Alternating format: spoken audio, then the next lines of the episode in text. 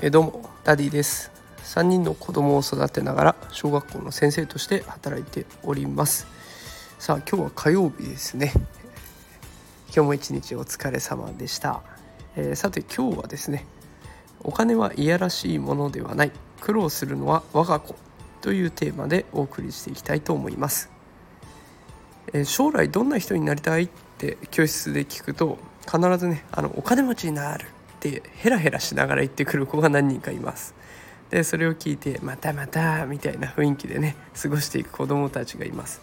お金を稼ぐお金を持っているイコールいやらしいことだ。お金をいっぱい稼いでいる人はいやらしい人なんだっていうこうなんかどっか子どもたちのマインドが見え隠れするような場面を何回も遭遇したことがあります。これはお金イコールいやらしいものとして扱ってきた日本文化の代償なんだろうなというふうに思っています。あの日本だとねお金を稼いでいる人とかお金を稼ぐことあとはお金を持つことっていうのは銭ゲバだとかねお金のことばっかり考えてるんですかとかってちょっと意味嫌われているようなそんな雰囲気で受け取られてしまいます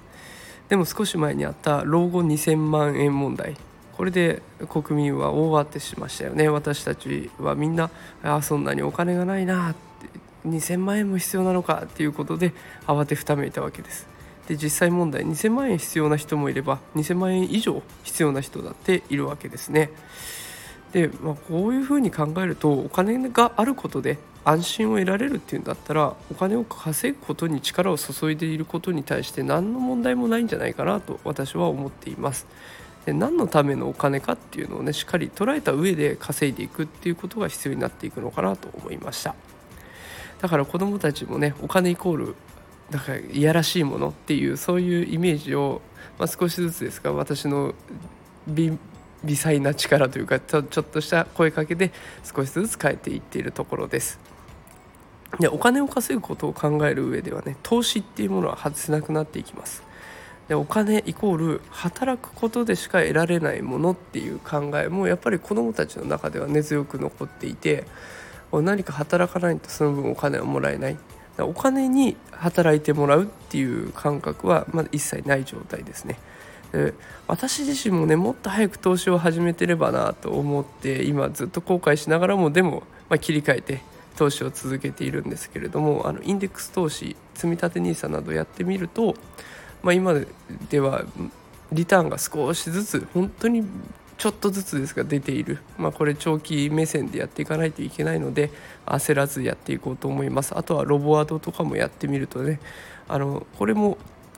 少しずつですが利益が出ていることが分かってこっちは何もしてないんだけれどもお金が動いてくれてお金が働いてくれて自分に対して利益が入ってくる利益が返ってくるっていう感覚を今分かっているのでこんな風に子どもたちにもねあのお金に働いてもらうことも大事なんだよっていうことを伝えている最中です。で投資ってなるとねどうしても投資をするの危ないとか博打だとかいろいろ出てきますが怖がらずに取り組むことがどうしても必要な時代に彼らが大人になる時にはなっていると思います。少子高齢化がどんどん進んでいって日本円の価値がこれから先どうなるのか分かりませんが今ねあの下がってきている状況でもあるので子どもたちは自分のお金をお金に働いてもらうことで増やしていくっていうことをちっちゃいうちから学んでおかないといけないと思っています。そのためにも親がお金に対するマインドをリセットして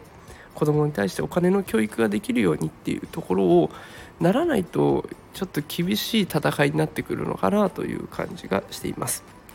あと今日はあの東洋経済オンラインの方で子供が将来お金で苦労する、え親の言葉三大 NG っていうものがあってそれを見て少し熱い思いが溢れてきたのでそれを言葉にしてみました。あの普段に比べてちょっと聞きづらいところがあったらすいません。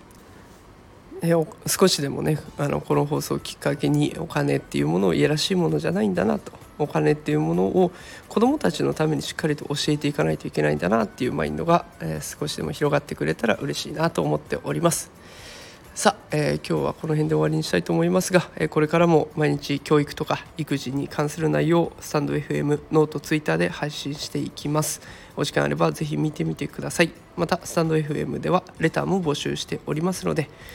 担任の先生には聞けないあんなことこんなこと気軽に聞いてみてください。全力で勉強してお答えしたいと思います。さあそれでは火曜日今日も一日お疲れ様でした。今日はこの辺で失礼します。